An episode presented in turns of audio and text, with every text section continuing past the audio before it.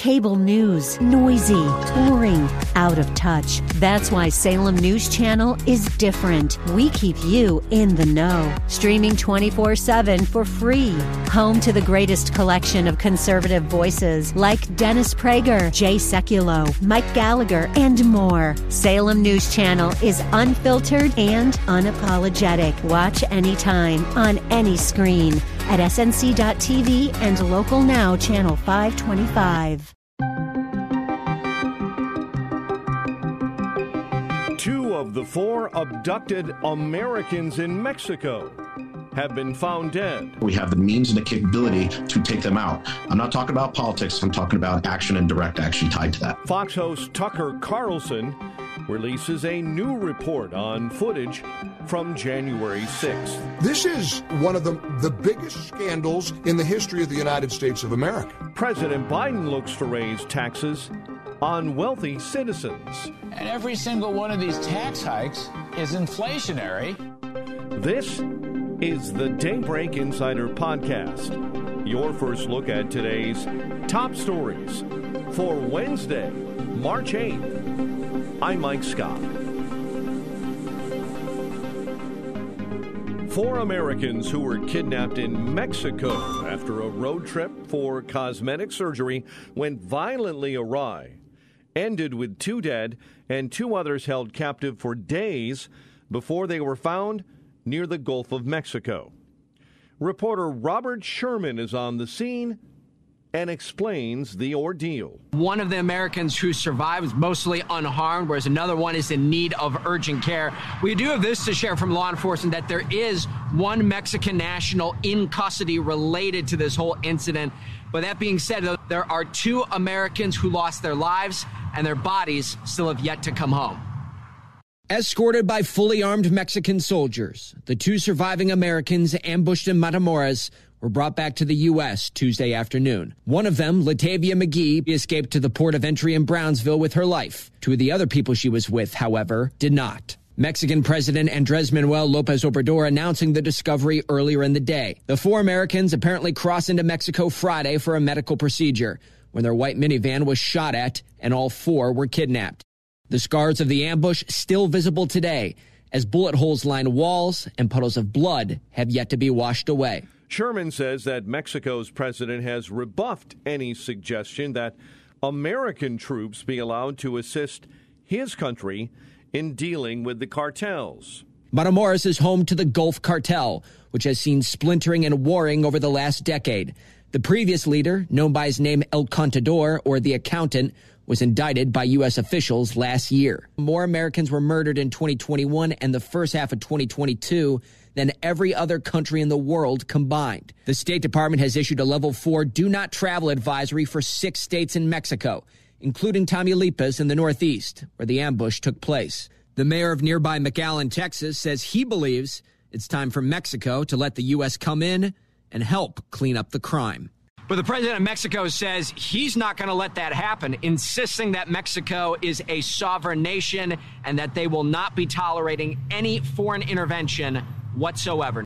The 2 Americans who were killed, Shahid Woodard, age 33, and Zindel Brown, in his mid-20s, will be turned over to U.S. authorities following forensic work at the Matamoros morgue, according to the local governor.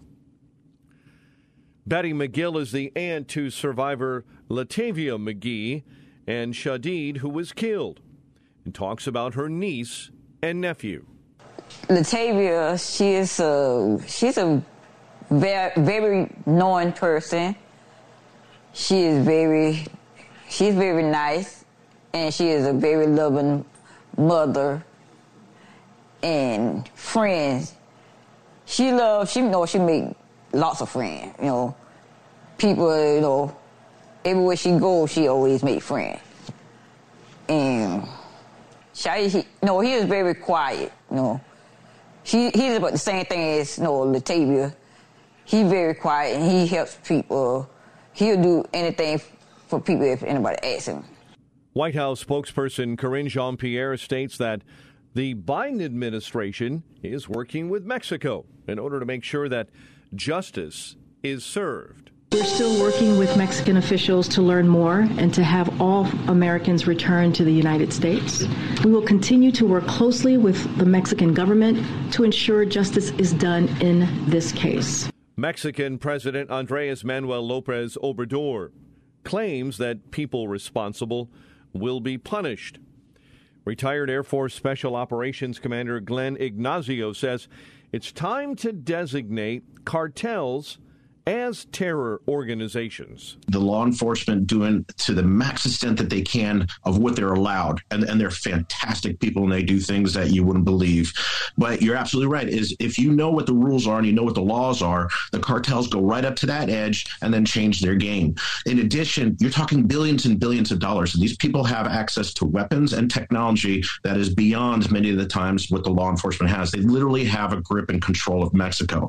So escalating to a military operation like that, and I think it has to be very focused and very specific to these cartels, but that is one thing that would scare them. And second of all, we have the means and the capability to take them out. I'm not talking about politics. I'm talking about action and direct action tied to that. Ignacio explains what sort of tactics he believes could be used against the cartels. When we talk about direct action and taking care of that, yes, I'll clarify a little bit more. Is one of the things we would have to watch out is when they live in these areas, they support the local environment and the local populace very well, is we would have to watch out for collateral damage. So that's why when I was saying surgical, it would have to be surgical. But absolutely, as far as our special operations or special warfare, all of our agencies that work together would be able to take these individuals out. We'd have to do it very surgically and very specifically. Attorney General Merrick Garland put the blame for the deaths squarely on the drug cartels. The FBI had offered a $50,000 reward for the victim's return and the arrest of the abductors. A new report by Fox News host Tucker Carlson is raising some eyebrows. The host released unedited footage of the January 6th rioting, which was part of the 41,000 hours of footage given to him by Speaker Kevin McCarthy. The report released by Carlson seems to undercut the prevailing narrative that the January 6th rioting was an extremely violent event. By the evening of January 6th, the Democratic Party and its publicists in the national news media had settled on a description of what had happened that day. They distilled an enormous number of highly complex events, events that even now we don't fully understand, into a single emotionally elated political slogan, which they've repeated for years with remarkable discipline. January 6th, they said, was a deadly insurrection. Carlson points out that according to the footage he's seen, the riot at the Capitol on January 6th was relatively nonviolent. Very little about January 6th was organized or violent. Surveillance video from inside the Capitol shows mostly peaceful chaos. Carlson goes on to say that the footage he received shows the belief that Officer Brian Sicknick died because of the attack on the Capitol was false. The January 6th committee knew perfectly well that Brian Sicknick was walking normally through the Capitol after he was supposedly murdered by Trump supporters. And they know that because they saw this tape. We can be sure because the footage contains an electronic bookmark that is still archived in the Capitol's computer system. That means that investigators working for the Democratic Party reviewed this tape. They saw it, but they refused to release the tape to the public. Why? Because this tape would shatter the fraud they were perpetrating on the country. Carlson also points out that the footage shows that most people at the Capitol that day were simply sightseeing. However, Carlson alleges the event was then used as a political cudgel against Republicans by the Department of Justice.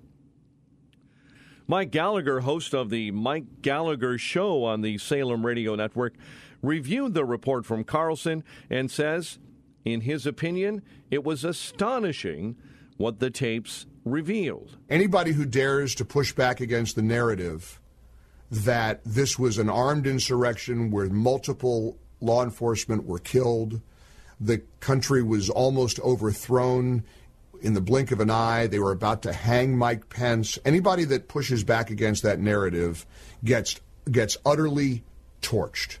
And no one wants to touch this issue. if you're frustrated that the mainstream media isn't revealing what Tucker Carlson revealed last night on his show, don't worry. You know me better than that, because we're going to be all over this. My gosh, I watched that show last night with my jaw hitting the floor. Gallagher explains why the conversation around January 6th is more nuanced than most media outlets portray. Tucker used a descriptor last night that the media glommed onto. He called a lot of the protesters sightseers. And, of course, they mocked him for that, because you can see video of violent activity. And make no mistake, there was violent activity on January 6th. You can't pretend that there wasn't. You can't say don't believe your lying eyes when you see people fighting viciously with cops and breaking windows and tearing down barricades. So you can't, on the one hand, pretend there wasn't violence. But on the other hand, you can't say don't believe your lying eyes when you do see a number of the protesters that day walking peacefully through the Capitol, taking pictures and selfies, and being guided by Capitol Police. The Salem radio host pulled no punches and says that he believes that Carlson's reporting exposes one of the bigger scandals in U.S. history. This is one of the biggest scandals. These Democrats on that January 6th Select Committee withheld and lied and obfuscated and deceived the American people. And I knew something was wrong when they would never play the part of Trump's speech where he said, I know you're going to go peacefully protest at the Capitol. They never played that. You know, if you listen to this show, I played it over and over again. Last night, if you watched Tucker's show, he played it, because they never did, because they're lying to you. They edited out what they didn't want you to see. This is one of the biggest scandals, as far as I'm concerned, in the history of the United States of America. President Biden's nominee to the FCC is withdrawing her name amid accusations she lied during Senate hearings. Daybreak Insider's Bob Agnew has more from Capitol Hill. Gigi Sohn faced three contentious hearings before the Senate Commerce Committee, including this exchange last month with ranking member Republican Ted Cruz. Let me move on. You don't think it was poor judgment to mislead this committee or to mislead the president who was nominating you. Let me ask you a second question. Senator, I don't agree that I misled this committee, so I would like to make that clear. The record is, I believe, abundantly clear. Sohn says she was the victim of what she calls unrelenting, dishonest, and cruel attacks, much of it coming from giant media corporations. Bob Agnew, Capitol Hill. According to reports, a jury in Los Angeles has awarded a prosecutor $1.5 million, all part of a lawsuit against Democrat District Attorney George Gascon. Prosecutor Sean Randolph sued Gascon, saying that she was demoted for speaking out against his soft-on-crime policies. Randolph also says she has repeatedly raised concerns about Gascon's criminal justice reforms, believing they could be harmful or unethical. News Nation's Dan Abram lays out his review of the facts in the case. The embattled DA is now being ordered to pay, literally, for his soft on crime policies. An L.A. jury yesterday awarded $1.5 million to a prosecutor from his office who sued Gascon after she was demoted for pushing back on Gascon's crime reform policies. It's a huge blow for the DA, in particular because there are more than a dozen similar cases already filed against him. The case was brought by attorney Sean Randolph, former head of the juvenile division of the DA's office. Randolph objected to some of the more radical changes that Gascon imposed, including a blanket ban on trying juveniles as adults. And after she spoke up, Randolph, a 30-year vet, was transferred to the parole division in what would seem to be a clear demotion. Gascon's attorneys argued that Randolph was not demoted, but that the new assignment was just part of a larger reshuffling of the office that took place earlier in Gascon's tenure, but the jury didn't buy it. Abrams points out that this isn't the first time that Gascon has been sued by one of his employees. And what's truly nuts about this story is that the DA's office has already settled one of the cases against Gascon, apparently for a seven-figure sum. Back in March of 2021, Gascon was accused of retaliation by another longtime prosecutor, Richard Doyle, who alleged that he was reprimanded for questioning Gascon's decision to drop felony charges against three anti-police protesters who were charged for trying to derail a train. Doyle was reportedly approached with a settlement offer just a day after he filed suit. Abrams goes on to explain why he believes Gascon's employees are turning against him. Right now, 16 similar cases are pending against the liberal DA from his own staff who are trying to get him to enforce the law, not create his own system of justice. The similar lawsuits from deputy district attorneys say they were demoted for publicly raising concerns about his directives. On Tuesday, President Biden released an op-ed proposing to increase taxes on the wealthy in order to ensure the solvency of Medicare. I want to make it clear, I'm going to raise some taxes. Many of you are billionaires out there. You're going to stop paying at 3%. The idea that a billionaire, we used to have 600 or so in the United States of America, now there's 1,000. The idea that they pay at a rate that is lower than the rate of a police officer, a school teacher, a nurse, is bizarre. According to that proposal, the White House would increase the Medicare tax rate for taxpayers earning an annual income of more than $400,000 from 3.8% to 5%. The president's op-ed also included his budget proposal for the next fiscal year, which the president is expected to unveil in full on Thursday. Larry Kudlow of Fox Business is blasting the proposal, saying it simply makes no sense. We are learning that the Biden budget, when it comes out, is going to be chock full of tax hikes on successful earners, on investments, and on small businesses. All these are the backbone of the job-creating economy. There they go again. Apparently, Biden wants to slap a 5% tax rate on income above $400,000, on capital gains, and on small businesses. Small business, by the way, responsible for about 60 to 70% of the jobs in this country, probably roughly the same amount in terms of economic activity. It sounds like both Powell and Biden are getting ready to slaughter the small business sector. This is not good. Biden says he's doing it to save Medicare. But a slumping economy from higher taxes will make the Medicare and Social Security budgets even worse as the economy declines. This makes no sense at all. Kudlow warns that not only does the tax hike proposal threaten job growth, but it also may increase inflation. And all this comes on top of tax hikes already legislated. Remember, minimum tax on corporations, that's book value, an end to the immediate bonus depreciation for the R&D tax credit, a reduction from 100% expensing to 80% expensing on new business equipment, and continued Janet Yellen efforts to put together some kind of crazy tax on American companies operating overseas. Every single one of these is a prosperity killer. Every single one of these is a job killer. And every single one of these tax hikes is inflationary, because even if the Fed reduces the money supply, these dumb tax hikes will reduce the supply of goods even more, which creates higher prices. Remember our laugher?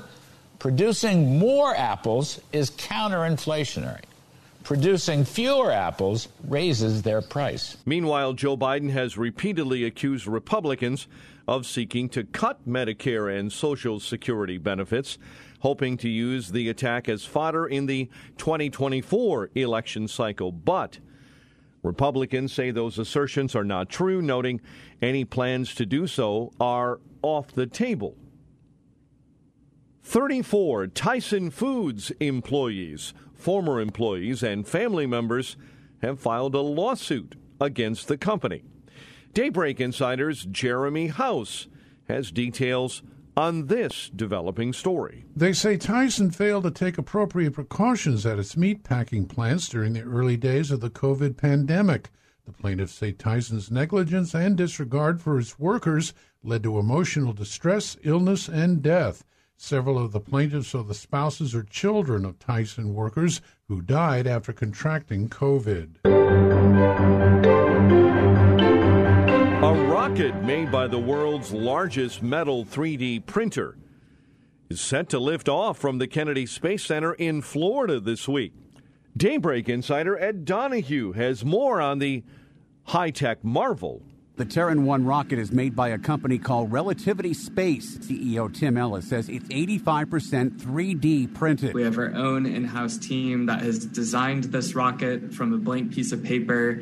We've built our own rocket engines, we've built our own factory with the world's largest metal 3D printers, our own custom aluminum alloys. The rocket is only 110 feet tall, smaller than the Atlas and Falcon 9 rockets. It is the largest 3D printed object in the world out of metal. Despite its small size, the Terran-1 rocket is capable of lifting more than 4,000 pounds into low Earth orbit. I'm Ed Donahue. And finally, the European Space Agency says that since lunar missions are on the rise, the moon may need its own time zone. With dozens of lunar missions on the horizon, a joint international effort is being formed to standardize how we measure time on the moon. While at first glance, establishing a special time zone for the moon may not seem like that big of a deal, it kind of is. Let me explain. Since 1967, we've measured time on Earth on a global scale using what's called Coordinated Universal Time, or UTC, which is based on super accurate atomic clocks. UTC stays the same no matter where you are on the planet. But because human beings typically like to wake up in the morning and go to bed at night, we assign local time zones plus or minus 1 hour roughly every 15 degrees east or west of the international dateline. There are some oddities with state and national borders, and daylight savings time throws a big wrench in the works every 6 months. But generally speaking, you can always figure out what time it is anywhere else on the planet relative to UTC.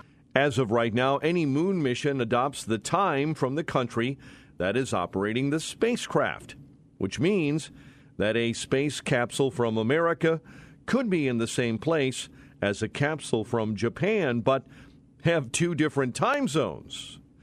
In order to uncomplicate things, the European Space Agency says an internationally accepted time zone for the moon will make it easier for everyone. Currently, the time on the moon is based on local time at mission control for any given spacecraft. So, say there's a rover from Cape Canaveral. If it's 7 a.m. in Florida, it's 7 a.m. on the moon, no matter where the rover actually is. But say that rover crossed paths with a lander from Wenchang, China. Even though they'd be right next to each other, it'd be 7 a.m. for the rover and 8 p.m. for the lander.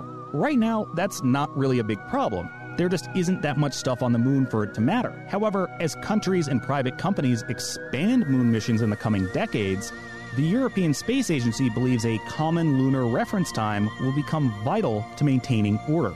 However, it won't be easy to designate a standard international time. For starters, clocks run faster on the moon. Plus, the clock speeds differ between orbit and the lunar surface. Currently, there are rocket scientists trying to hammer out time zone details. Subscribe to the Daybreak Insider podcast at Apple or Google Podcast, Spotify, or SalemPodcastNetwork.com. Get our companion Daybreak Insider newsletter each morning at DaybreakInsider.com. Ongoing coverage of breaking news and commentary at SRNNews.com and TownHall.com. Thanks for starting your day with us. I'm Mike Scott.